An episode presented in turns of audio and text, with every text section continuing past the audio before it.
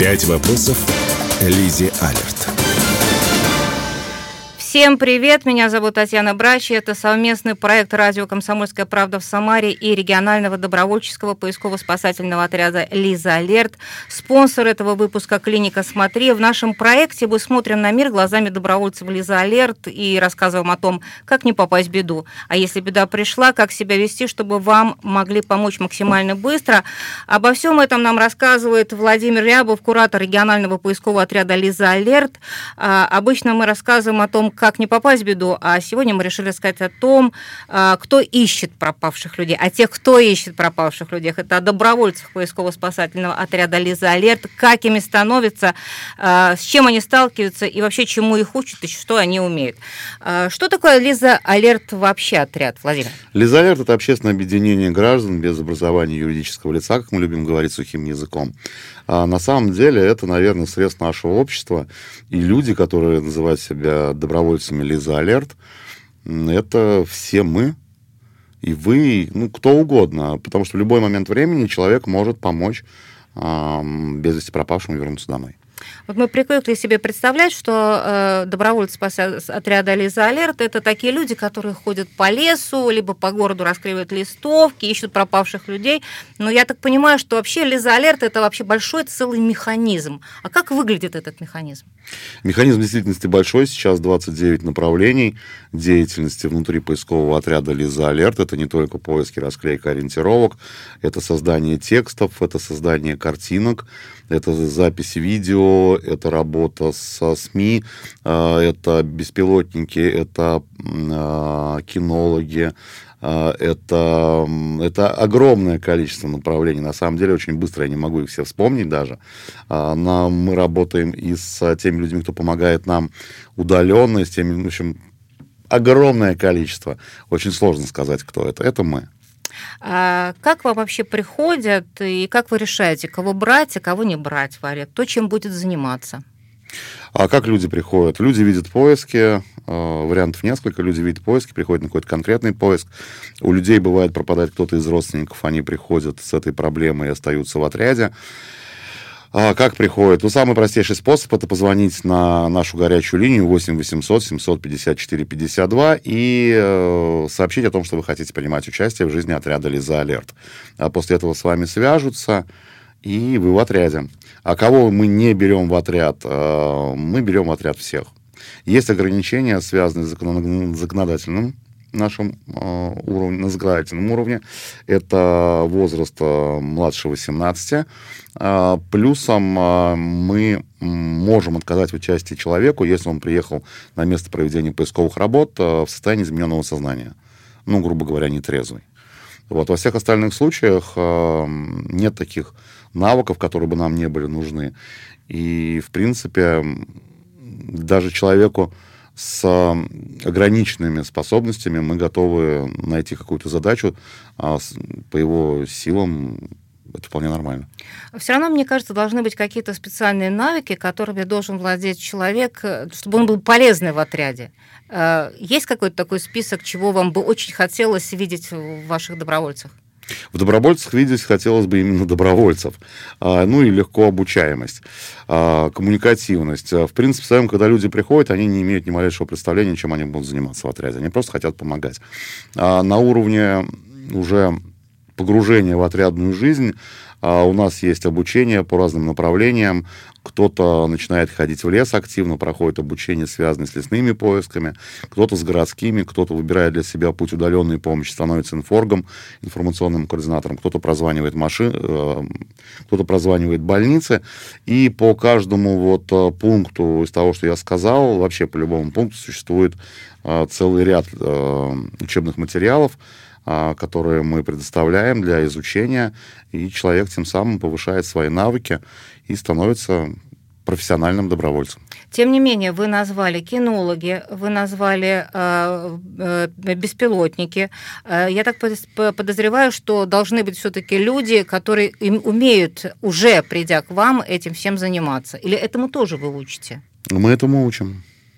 А, кинологи, да, кинологи приходят уже, как правило, с обычными собаками, а, проходят дополнительное обучение по нашей программе.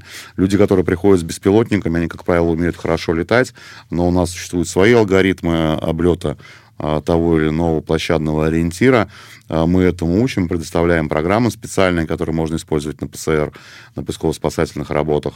Это касается даже тех людей, кто умеет ходить в горы, во-первых, а, мы перенимаем их опыт и даем свой.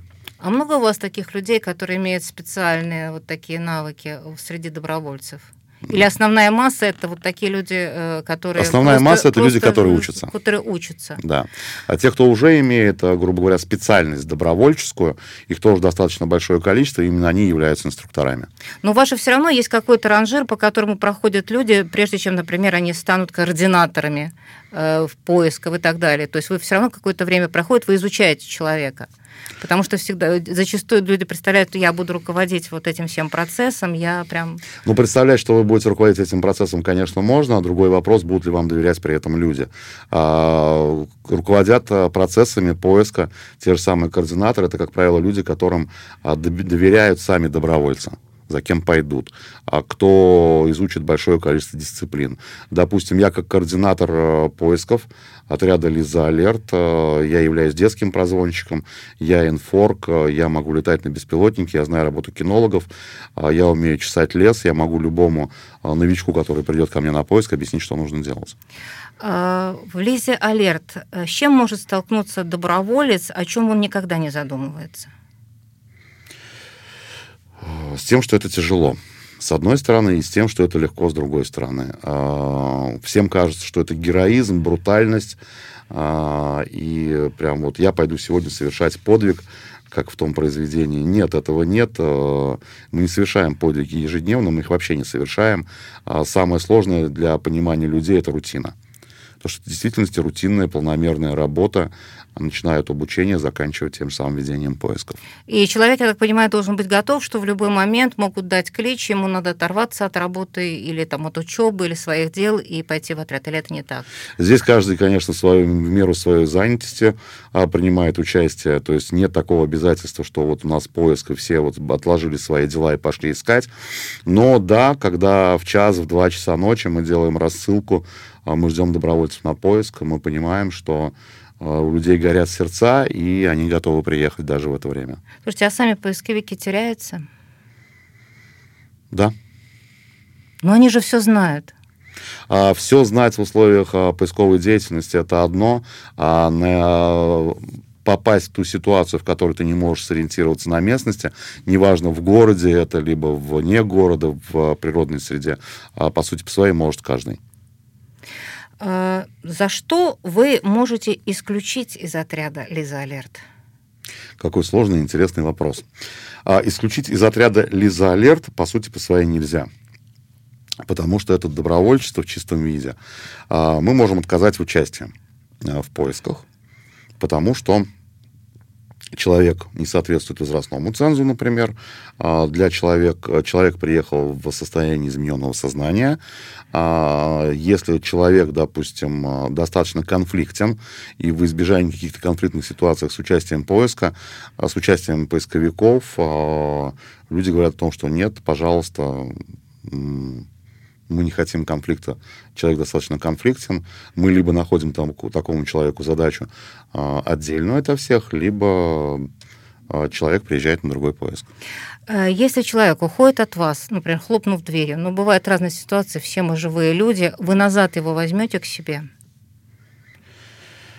Такие случаи были, люди приходили обратно, люди потом еще раз уходили, опять приходили. У нас как таковой нет членства. То есть, э, но хлопнув дверью, обидевшись на что-то, люди очень редко возвращаются. Жаль, э, потому что мы все люди, всегда есть время и место диалогу, и в ряде случаев просто поговорив, э, выяснив какие-то нюансы, все обиды решаются сами, соб, сами собой, и человек понимает, допустим, что он просто неправильно оценил ситуацию перед тем, хлопнул дверью.